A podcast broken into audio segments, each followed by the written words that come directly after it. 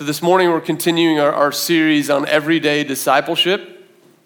And um, it's going to be something a little different uh, than what we've talked about in the last few weeks, and we'll get to that in a minute. But I, I want to start by setting us up and giving us an image to help us understand what I think God wants us to hear in our text this morning. Um, when I was a freshman in college, uh, I remember my first spring break. You know, you always hear about college spring break and what a blast it is. So I remember my, my first year of college going on spring break, just being super excited to get a week off. And uh, some friends of mine and I, we decided to go take a backpacking trip. And the first part of the week, one buddy of mine came home with me for the first two days until we were going to start our trip. And so I was really excited to bring him home. I lived in Charleston, South Carolina at the time, and I was excited to show off my city to him. And I remember driving through Charleston, showing him different things about Charleston, not really paying attention to the road. And the next thing I know, we just nailed this pothole. I mean, huge, kind of like the ones that you're seeing around the highway right now, just this gigantic pothole, jarred both of us, and just totally destroyed my tire. I mean, it was like totally just flat tire. And so we get out, we had to deal with that and change out the tire and put on a new one. And I replaced the tire, and I thought that I had fixed the problem that the pothole, pothole had caused. But what I began to experience after we fixed the tire and I was driving over the next few weeks, I noticed that my car would do this really annoying thing where I would want to go straight and my car would just keep doing this, keep veering to the right, keep trying to pull me off the road. And what had happened, if you know anything about cars, you know what had happened was that my wheels were out of alignment. And, and when your wheels get out of alignment, it does a couple things. So here, here's how this works. If you've, if you've ever heard that guy that changes your oil try to sh- sell you a wheel alignment, you know, that's, he's actually, he actually, potentially, actually cares about your car. Now, he could be trying to sell you something, but here's what happens with your car. So your wheels, your wheels were made to be straight with one another, to be lined up like this, right? So they can both go in the same direction. When they get out of alignment, it's because one of the wheels can tilt this way, or they can both tilt in, or they can tilt out, or one can be turned a little bit and the other one straight, or they both can be turned. And what happens is when your wheels get out of alignment, one, it destroys your tires because they don't wear evenly. And two, it will do that weird thing where it tries to pull you off the road. And so I think this morning in discipleship, following Jesus, it's important that our hearts are aligned with Jesus just like the wheels on our car, need to be aligned in order for us to be able to drive straight and to treat our car properly. The wheels of our heart need to be aligned with the ways of Jesus if we want to steer straight. And I think there are several marks in our life of a heart that is aligned with Jesus. And one of these marks, the one we're going to talk about today, is generosity. Now, at the mention of generosity in church, weird things happen. So I say the word generosity, and some of us will automatically cringe. Some of you, maybe your first Sunday at Ethos, and you're going, oh, great, I'm here for the money talk, my first day that I'm here. Some of you will grip your wallets a little bit tighter. Um, is there anything more uncomfortable to talk about in church than generosity and money? I mean, maybe, maybe sex, but I think sex has gotten just edgy enough, you know, that it's kind of cool to talk about sex on a Sunday money's not edgy. You know, it's like no one wants to talk about money in church. The unfortunate thing is, we're in this series called Everyday Discipleship. And what we're talking about with discipleship is following Jesus, seriously and radically following Jesus with all of our lives. And Jesus spends an inordinate amount of time talking about money and talking about the dangers of our relationship to money, and not just money, but just material belongings, material things. He talks about our relation, the relationship between the rich and the poor, and the dangers of getting ensnared with material things, and he talks about it unapologetically. We cannot, we cannot have a series on everyday discipleship and not talk about the importance of generosity, the importance of being generous with our lives. This morning, I don't want us to just talk about money. We're not here to talk about money. We're not here to talk about how much money you make or how much money you give or how much money you save.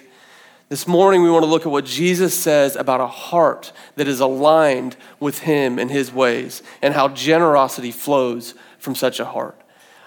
And from the outset, I think we just need to all know one thing. And this is going to sound obvious when I say it, but sometimes I think we look over it when it comes to talking about money. Is that Jesus, Jesus does not need your money. Jesus does not need anything from us. Jesus is, is, is God, he's the creator. Like he has all of creation at his disposal, all resources are his. So Jesus does not need anything from us, but Jesus does want something for us. He wants something very rich and very deep for us and for our lives and for our hearts. And so as we talk through Luke chapter 12, I want us to hear everything through that lens that Jesus does not need anything from us. But man, Jesus does want something very good for us, for our lives, and for our hearts. So let's look in the text. It's Luke, Luke chapter 12, uh, verses 13 to 34. Luke chapter 12, verse 13 to 34. We're going to break this chunk of text into two parts. I believe the, the first part of the text is verses 13 to 21. And in this part of the text, Jesus is going to be presenting us with the problem. He's going to be helping us see a major problem for all of us, for all of humanity. And then in the second part of the text, uh, from 22 to 34, he's going to show us the solution. Okay? So the first part of the text, verses 13 to 21, is the problem. Second part, 22 to 34, is the solution. Let's look at this text, starting with the portion about the problem. So, Luke chapter 12, starting in verse 13, here's what, here's what we read. Someone in the crowd said to him, Teacher, tell my brother to divide the inheritance with me. And Jesus replied, Man, who, who appointed me a judge or an arbiter between you? Then he said to them, Watch out, be on your guard against all kinds of greed. A man's life does not consist in the abundance of his possessions. And he told them this parable The ground of a certain rich man produced a good crop. And he thought to himself, hmm, What shall I do? I have no place to store my crops. Then he said, This is what I'll do. I will tear down my barns and build bigger ones, and there I will store all my grain and my goods. And I'll say to myself, You have plenty of good things laid up for many years. So take life easy, eat, drink, and be merry. But God said to him, You fool, this very night your life will be demanded from you. And then who will get what you have prepared for yourself? This is how it will be with anyone who stores up things for himself, but is not rich toward God. This is the word of the Lord out of Luke chapter 12. Now, this is, this is there's a lot going on in this story, and when we first read it at face value, it feels kind of heavy. Uh, it feels kind of harsh from Jesus. So let's kind of look in and see what Jesus is actually saying and what's going on. So, the context here, Jesus is, is speaking to a large crowd. At the beginning of chapter 12, it actually says many thousands of people. Many thousands of people had gathered around and wanted to hear from Jesus. And we know that he is speaking to his disciples. And in speaking to his disciples, he's speaking to the crowds. And as he's speaking, this random dude in the audience like raises his hand, jumps, Teacher, hey, tell my brother to share mom and dad's money with me. Teacher, will you make sure my brother is fair of the inheritance? I want my share. The man's question reveals something to us about him. We know nothing about this man. We don't know any, any of his background, any of his history, whether he's rich or poor, you know, landowner, priest, you know, just skilled worker. We don't know anything about him. But his question and Jesus' response reveals something to us about his motives. Reveals that perhaps his motives for coming to hear Jesus speak were not so much interested in, in Jesus, interested in seeing the man Jesus. It's reasonable to assume that perhaps he was more interested and how Jesus' authority could serve him financially than he was in actually being close to Jesus himself. Now, it was not uncommon for rabbis of the day to settle financial disputes, especially family financial disputes, because there were a list of laws. If you want to read about law, financial laws and financial burdens, just read through the Old Testament. There are lots of laws about how people should handle their money and their finances. But Jesus responds differently than most rabbis. He doesn't jump in and start trying to be the mitigator between this man and his brother. Instead, Jesus shows that he did not come to be a financial advisor. Jesus did not come to manage financial disputes. He, he didn't come to tell us, hey, here's the exact amount that you should give in order to be good. Hey, here's the amount that you should give if you make this much. Here's how much you should save. That, that's not why Jesus came. What he says to the man reveals that what Jesus was far more interested in was this guy's heart. He was not interested in the guy's money. He wasn't even interested talking to him about his money. He was interested in his heart. And Jesus is after our hearts. Jesus sees right away that this is not a money issue for this man, but it is a heart issue. And so he responds on a heart level. And he takes advantage of this guy's question to speak to everybody about a very important condition of our heart. Look what he says. He says, Watch out. Watch out. Guys, watch out. Watch out. Guard your heart. Be on guard against all kinds of greed. Greed. Greed is not something that only the rich have to deal with. Greed is this thing that every human heart has to grapple with. Jesus says, Watch out for greed. Watch out for all kinds of greed. It doesn't even just say money. Watch out for all kinds of greed. See, greed, the way Jesus is describing it, some of your Bibles might have the word covetousness there. Greed is this common desire for humanity to accumulate more than what one presently has. It is an insatiable desire and this lust for more and more and more. It is all consuming, so that all of life becomes focused on the accumulation of wealth, and there's no room for anything else. There's no room for God or even for other people. Jesus says, Watch out for greed. Greed, it's like this cancer or an addiction it's not a personality trait or a personal tendency, but a prison that captures you and holds you. Jesus' words are not a condemnation for this man. He's not condemning this man for his question. His words are more like a parent talking to a child and warning their child about the dangers of drug addiction or alcohol abuse and alcohol addiction. He's saying, Watch out for greed. It is a prison and it will ensnare you. See, when we give ourselves to this, when we give ourselves to all kinds of greed, to this continual thirsting after more material things, then we begin to think that our contentment, our joy, our happiness, our peace are dependent upon those things.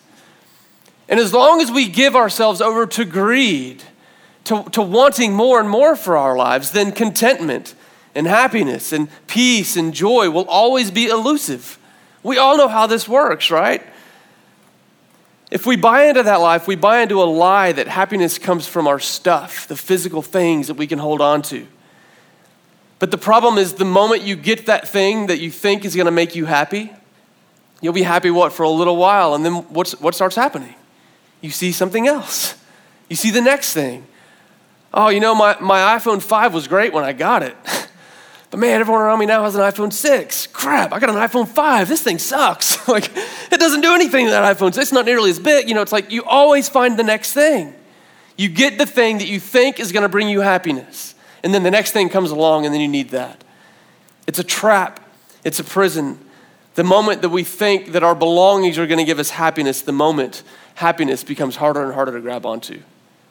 Our money, more money, nicer clothes, nicer car nicer house, that dream vacation. There's always going to be more on the other side. And so Jesus says, Watch out for greed. It is a prison, it's like a cancer, it's an addiction that will eat away at you. And greed begins to change us, it begins to change the focus of our heart. And the focus of our heart begins to get redirected and where it was tended to focus, where it was intended to look, and it begins to look at something else. And Jesus tells this story to illustrate it. So he tells this story about a farmer. And I love this story because Jesus starts off right at the outset. Look at the first thing that he says. He says, The, the ground of a certain rich man produced a good crop. Jesus is not talking about this man's work ethic. He's not saying this man works really hard so he got a better return. Jesus is lumping this man in with all of us and saying the reason he got a good return is because of the ground. The ground was faithful. God created the ground. His bountiful blessings were not because of who he was, because he was rich and he had it easy. God says the ground gave him a good harvest. This automatically puts the man in a position where he should realize that his heart should be thankful for the things that have been given to him. But instead, look what he does. Jesus, as he tells this story, he exaggerates, and 11 times he has this guy using the first person personal pronoun. I don't know if you noticed that I was reading it, that I kind of emphasized every time the guy said I or me or my, he said, I have good crop. Look at my barns. What will I do? I will tear down my barn so that I can eat, drink, and be merry. That's what I will do because I have it good. You see, greed has this way of redirecting the focus of our hearts to all we can think about is our own well being. All we can think about are the material things that we need, that I need. And it begins to eat away at our heart. You see, the, the wealth of this guy in the story was not the problem. Some people would read this and think, man, God hates rich people. Not at all. Not at all. The problem in this guy was not his wealth, it was his greed, his self centeredness, his lack of regard for the poor who did not have plenty of crops, and his desire for personal comfort at the expense of others. This was the problem. His only regard was for his own financial certainty and comfort. And then at the end of the story, the rich man dies. Some people think, oh, God punished him. No, that's not what's going on here. All of us are going to die. I know that's kind of a heavy thing to say, but that's a reality. We all know it, right? It's part of life on this broken world. All of us are going to die. And what Jesus is saying, he's not saying God punished him because of his greed or God punished him because he was rich. He's saying death is going to come to us all. And Jesus is illustrating how foolish it is and how, how, how ah, just how it does not make any sense to pursue meaning from the material things of this world. Because all of us will face death, and when death comes, all the material blessings we've worked so hard for and found our identity in are gone. Just like that, they're taken from us. And so Jesus in this text is laying out the problem. What is the problem? The problem that Jesus is addressing is the human heart's orientation around and attraction to material well being. He's saying, Watch out. Watch out. Be on your guard. Guard your heart. Don't let material things define your worth. Don't let them define your identity, your happiness, your sense of security. Don't fall for this trap of greed. He's saying, if you want the joyful life of discipleship, if you want a life of peace, of happiness, of contentment, of meaning and purpose, then it will be marked by a generous heart, not a greedy heart. So it's like he's looking at this guy that asked the question. He's saying, Be careful, brother, because the wills of your heart are not aligned with the ways of God.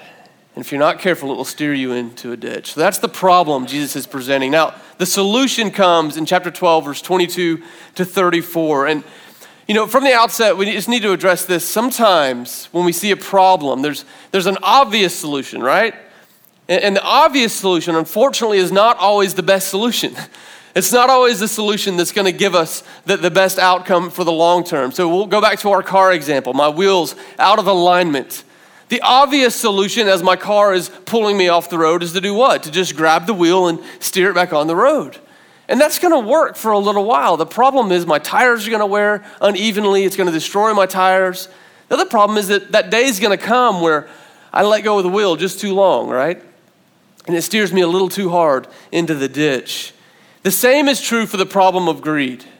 Some of us will think, and some people will try to tell you, hey, the obvious solution if you're struggling with greed is you just need to give more money. Give more money to the church, and your problem with greed will go away. Support a nonprofit, and your problem with greed will go away. That, unfortunately, that's not the best solution. Jesus shows us throughout his life that it is possible to give and still not be generous.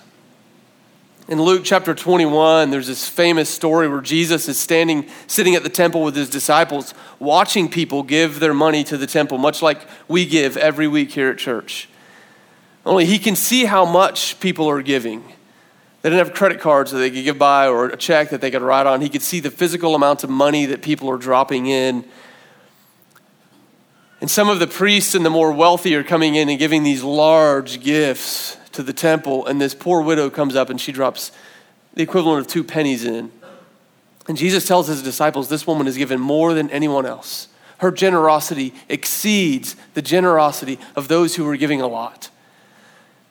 In Matthew chapter 6, he shows us that there are some who give, and their motive for giving is not because they long to be generous, but because they long to be seen by others and to be, to be able to show off how much they're giving and how generous they are.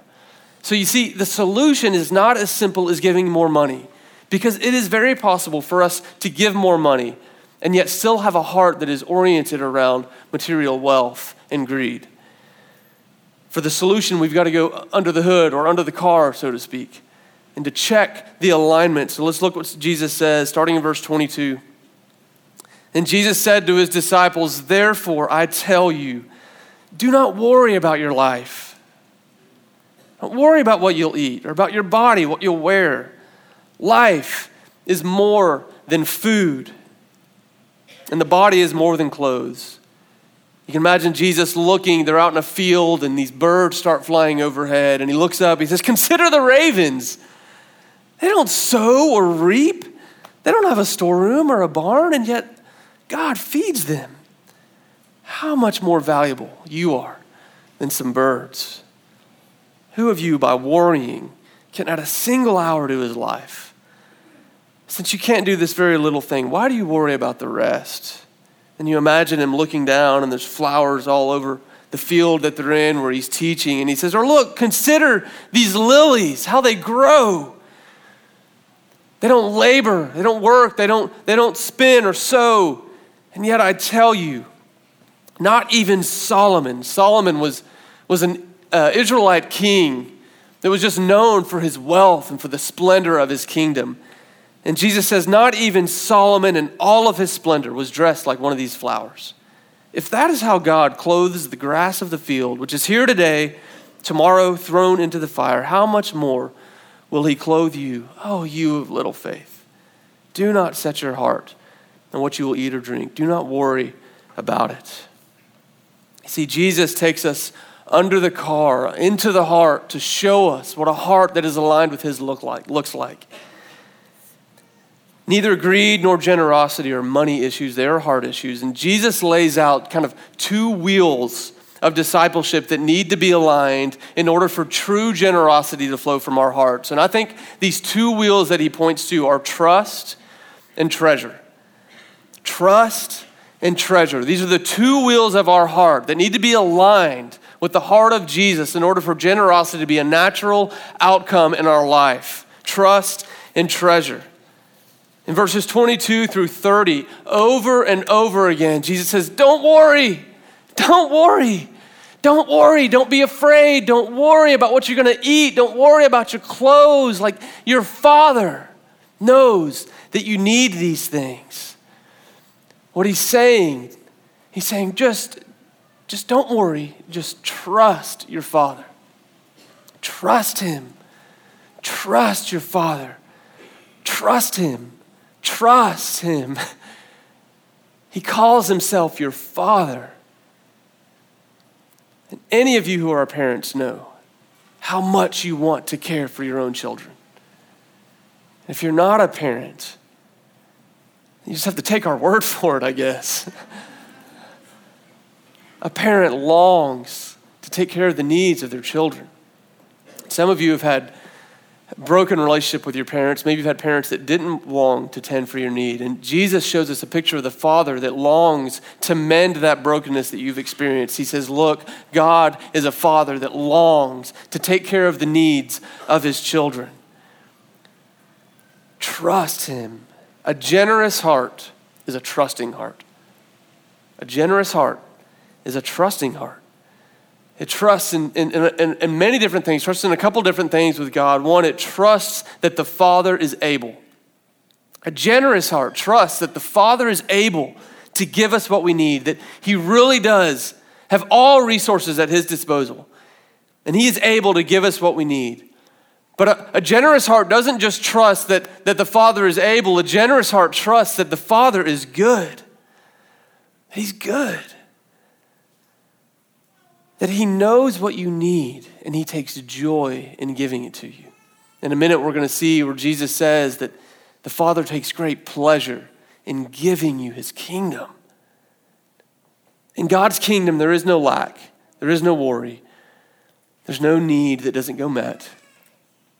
And God takes pleasure in giving us his kingdom. You know, as I thought about this aspect of trusting God and trusting that God knows what we need, it kind of brought me up to this wall, right, in my own heart.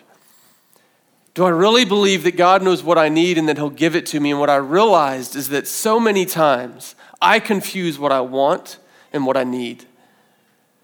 And this is a lesson that God has had to take me on a journey to begin to understand that He really will give me what I need.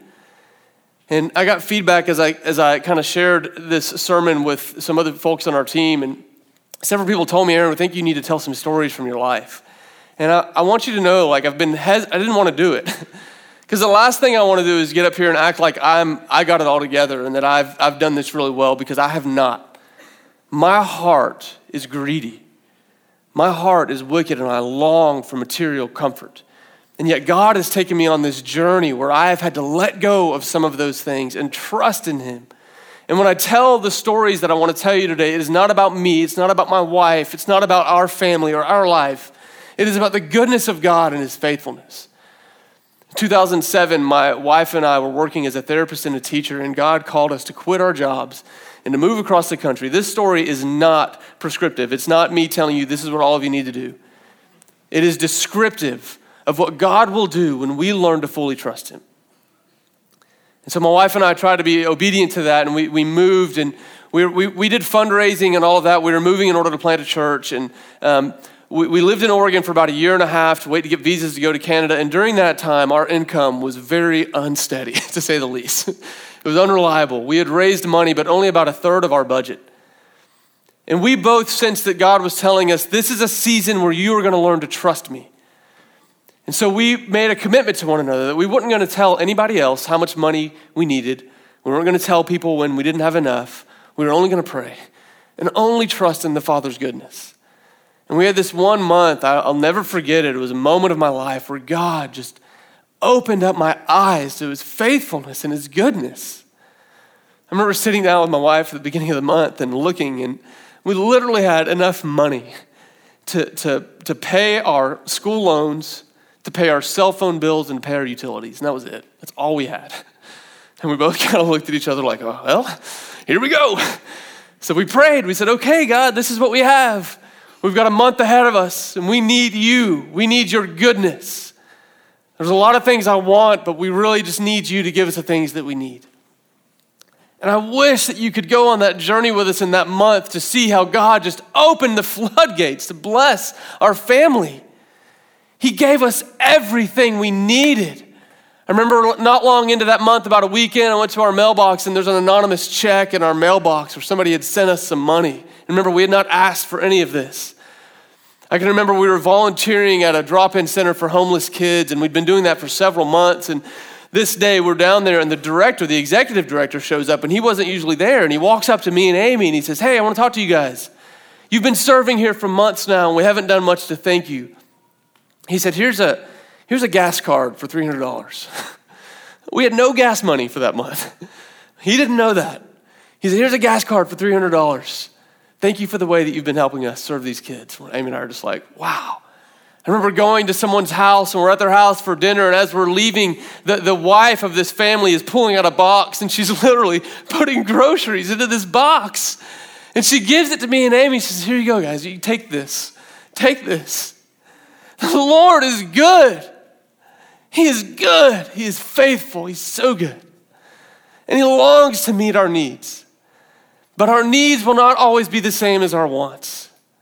We did not live very uh, lavishly that year and a half in Oregon. And I grew up in a very comfortable, pretty wealthy home. It was hard. And the Lord taught me the beauty of trusting in His goodness, that He's able, that He's good. And even though I didn't have all the things I wanted, He gave us all the things we needed. He's so good, He's so faithful. A generous heart is a trusting heart. Will we trust Him? Will we really trust Him to give us the things that we need? Second wheel of a heart that is aligned with Jesus is treasure. A generous heart is a heart that treasures God and the things of God. Look in verse 29. Jesus says, And do not set your heart on what you will eat or drink. Don't worry about it. The pagan world runs after all such things, and your Father knows that you need them. But seek his kingdom, and these things will be given to you as well. Don't be afraid, little flock, for your Father has been pleased to give you the kingdom. So sell your possessions and give to the poor.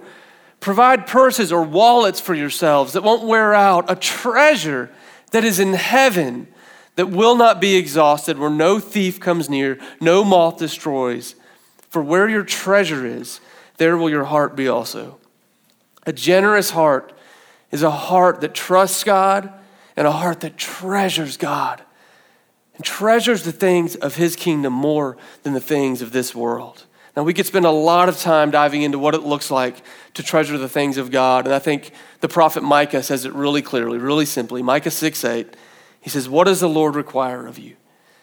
To act justly, to love mercy, and to walk humbly before your God. Jesus said it this way, quoting the prophet Isaiah I desire mercy, not sacrifice. I desire mercy. A heart that treasures God, desires the things of God, justice, mercy, loving others, dealing justly with oppression, making sure that all have their needs taken care of, not that I get to sit comfortable while others do not. Jesus doesn't say, watch out for greed and give more money. Watch out for greed, give more money. No, Jesus says, watch out for greed by guarding your heart. Trust God, treasure God, seek after the things of God more than anything else in this life. Another story, I'll give you one more story of what this looks like, and then we're going to get into kind of the practical of bringing this to the ground. My wife and I have been married for about a year and a half, and I've learned, she doesn't know I'm telling this story, I don't think. She might be mad at me for telling it. But, anyways, um, we've been married for about, we've been married for 10 years. And we had been married for about a year and a half, and she taught me so much about generosity because my tendency was to cling to the things that God's given me, to cling to my comforts. And I remember we'd been married for about a year and a half. We were both working. This was before we had give, quit, quit our jobs. And so we had plenty of money, plenty of incomes, dual income, no kids. And um, a guy that I worked with, he was a therapist, he had a modest salary. He was the only breadwinner in his family. He had a wife and three kids. And I shared an office with him. I remember he started to tell me about how the, the heating unit in his house had completely gone out and had to be completely replaced. And they didn't have the money to do it. And it was middle of winter. And they had no idea how he was going to heat his home. And I remember coming home and telling my wife, and she said, Aaron, we've got to give. And I just remember being like, I don't know. You know, I don't, I don't, think we have enough. Like, if we give to them, how are we going to pay for this? How are we going to pay for that? Now I look back at that. We had, we had more than enough. but I thought we didn't. She said, I think we need to give some money to them. I'm like, okay, fine, we can give them some money. But I didn't want it to look like it was coming from us. So we, we talked to our office, and everybody in our office chipped in, and we gave what we had decided to give, and we gave it to him. And he just wept. He just wept when we gave it to him. Now, we had given him what for us was a considerable amount. Like it felt sacrificial for us to let go of it. And uh, uh, uh, it's not important how much it was to us, it felt like a lot. That night, after I gave him that money, there's a knock at our door. Amy and I are reflecting on the day and the joy I got to see in my friend's heart. And there's a knock at our door, and it was one of our neighbors. This guy, we lived in a duplex of sorts, and he lived in the duplex next to us. And it was kind of a weird situation because we paid all of the utilities for the whole duplex, and he was supposed to pay us. Well, we'd been living there for about a year and a half, and he never paid us. In fact, we'd never even laid eyes on the guy, never seen him before. that night, he knocks on our door I'm like, hey, how's it going? He's like, hey, uh, I realize i have been supposed to paying you guys, I think, for the last year and a half. I'm like, yeah, yeah, no big deal, you know. And he says, how much do I owe you? I'm like, I have no idea. Like, I have no idea how much you owe us. Like, it's really no big deal. We've been fine. I was like, he's like, no, no, no, I want to pay you. I want to pay. So if you want to pay us, then just write out the check for however much you feel comfortable writing out for. Guess how much he wrote that check out for? The exact amount. I mean, to the dollar amount. The exact amount that we had given this family that we worked with. He writes a check, he says bye, walks out the door, never saw him again after that either, kind of recluse kind of a guy. and as he leaves, Amy picks up the check and she's like, Aaron, look at this. The exact amount. I'm going, oh God, you're amazing. We let go and you put it right back in our hands. And I'm like, great, I don't have to be uncomfortable. And Amy says, no, we got to give this away. I'm like, oh, Amy. and she was right. So that night we got to go out on a little adventure. We snuck over to our friend's house and we went and put it. And none of this is to brag on us. Please know that we went. We put the money in their mailbox and we, it was like we, we door, doorbell ditched. You know, we like rang the doorbell and ran off. And then we started going, oh crap, what if they don't look in their mailbox? And we called, we made like a prank call, and Amy's just like, check your mailbox, and then hangs up, you know? it was so much fun. It was so much fun to let go, to let go, let go, so that God could bless someone else. You see, when we lean into the life of generosity, it's like being on an adventure with God. We get to see His faithfulness firsthand. We get to see how He wants to provide, and we grow in our trust. And our heart begins to treasure the things that God treasures. Oh, can we let go? Can we not let greed ensnare our hearts and pull us away from the Father's love? Can we let go and fully trust that God is able and God is good? Can we let go and fully treasure the things that God treasures? Now let's, let's bring this down to the ground. Everyday discipleship, right? Something practical. What do we do with this? What do we do with this? I want to give you just, uh, just a couple things. One, we have to make sure that we don't just hear this and then walk away. We can't just hear the words of Jesus and then walk away unchanged. Remember, two weeks ago, we talked about the importance of hearing and doing. And we've got that slide again today. I think we're going to put it up here. If you weren't here, we've got this image of, of a circle. It's a tool to practice hearing what Jesus says and then putting it into practice. If you weren't here the week that we talked about this two weeks ago, there's a blog. We've posted a blog on our website about the hearing circle. It's just a tool to practice hearing from Jesus and then doing the things that he says. This is what that circle looks like. And so for some of us, this week, the first thing we need to do is take a moment to pause. What are we hearing from God in this? What is God saying to you? In the area of generosity. What is he saying to you through this sermon? What is he saying to you through this text? This week, I encourage you read this text again. Shoot, read the whole Gospel of Luke because Luke records many teachings of Jesus on money. And then take it to this, this circle that we talked about. Reflect on it, discuss it with those closer to you. What is God saying to you in your heart? About trusting Him, about treasuring Him above anything else. Take time to listen this week. Take time for scripture and silence. Open your ears to what God might be saying to your heart about the importance of generosity, the importance of trusting.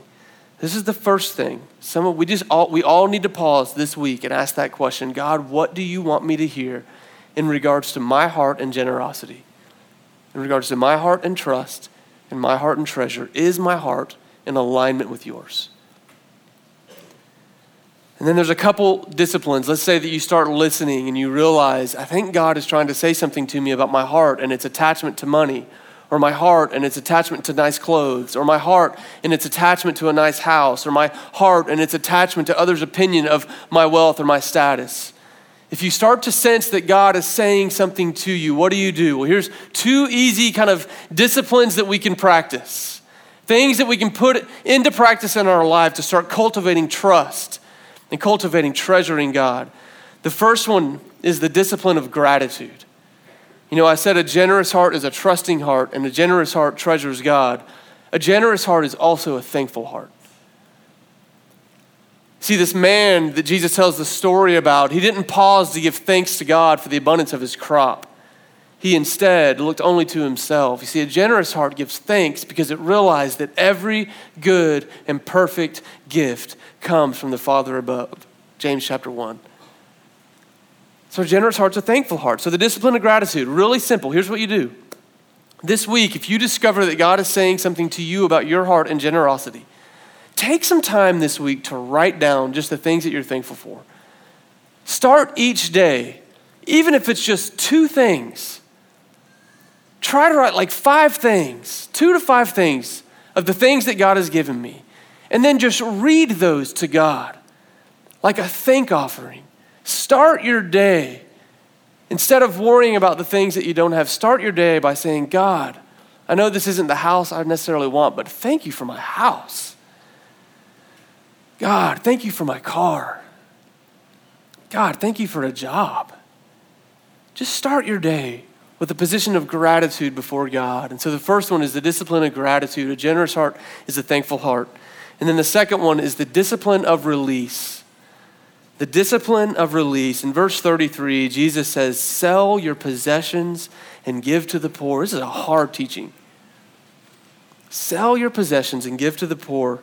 Then he goes further. He says, Provide for yourselves a wallet that will not wear out. Instead, it's a treasure in heaven. You know, the discipline of letting go of the things in this life that compete with our affections. It is a discipline, it's something we have to practice.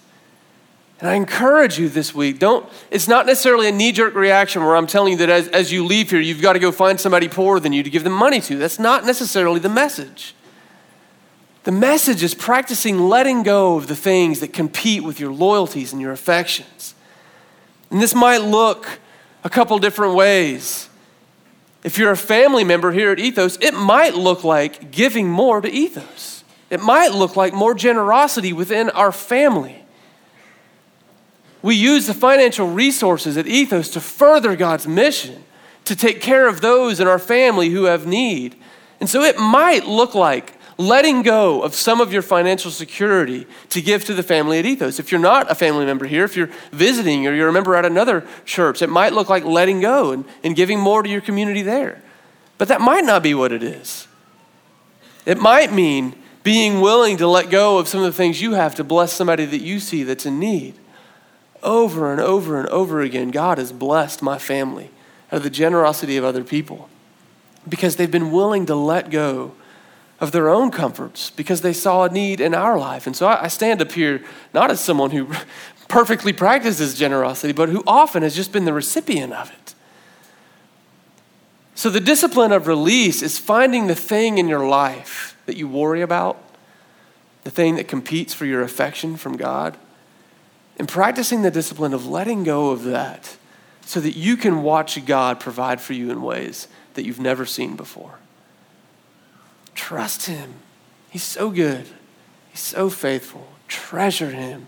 His ways are good, and he has good things for your life.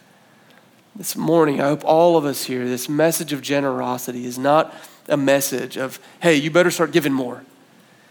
It's a message of, is your heart aligned with Jesus? Do you trust him? Do you treasure him? Are you willing to let your life be realigned around the rays of Jesus so that you can live a radical life of generosity, full of joy, full of peace, full of purpose, full of contentment? We're going to go take communion right now, and this, this is a great place to begin that discipline of gratitude. As we come to the cup and the bread, we're reminded that every gift in our life comes from Jesus and his faithfulness. So let's come together. I'm going to pray for us. We'll go to get that cup, get that bread, and over communion, just share with someone what you are grateful for in your life. Whether you're rich or whether you're poor or middle class, share with someone over the cup what you are grateful for in your life. And if you need prayers for anything, if, if, if, you would like to be prayed for, there'll be several of us over here at the Respond banner. We would love to pray with you, encourage you in whatever way that we can. Let's pray. Father God, you are so gracious, you're so kind and so good. And Lord, I thank you for the stories that you've given my wife and I of just getting to see firsthand the abundance of your generosity. You've always given us what we need. Lord, I pray that now as we come to the cup and to the bread, as we remember Jesus, as we remember that He is the ultimate example of generosity. Jesus, that you gave up everything, you let go of everything. Lay down your own life so that we could have hope, so that we can know the Father. Thank you for being the model for us of what generosity really looks like. Would you align our hearts with yours, Jesus, as we learn to let go, as we learn to trust in you? We pray these things in Jesus' name. Amen.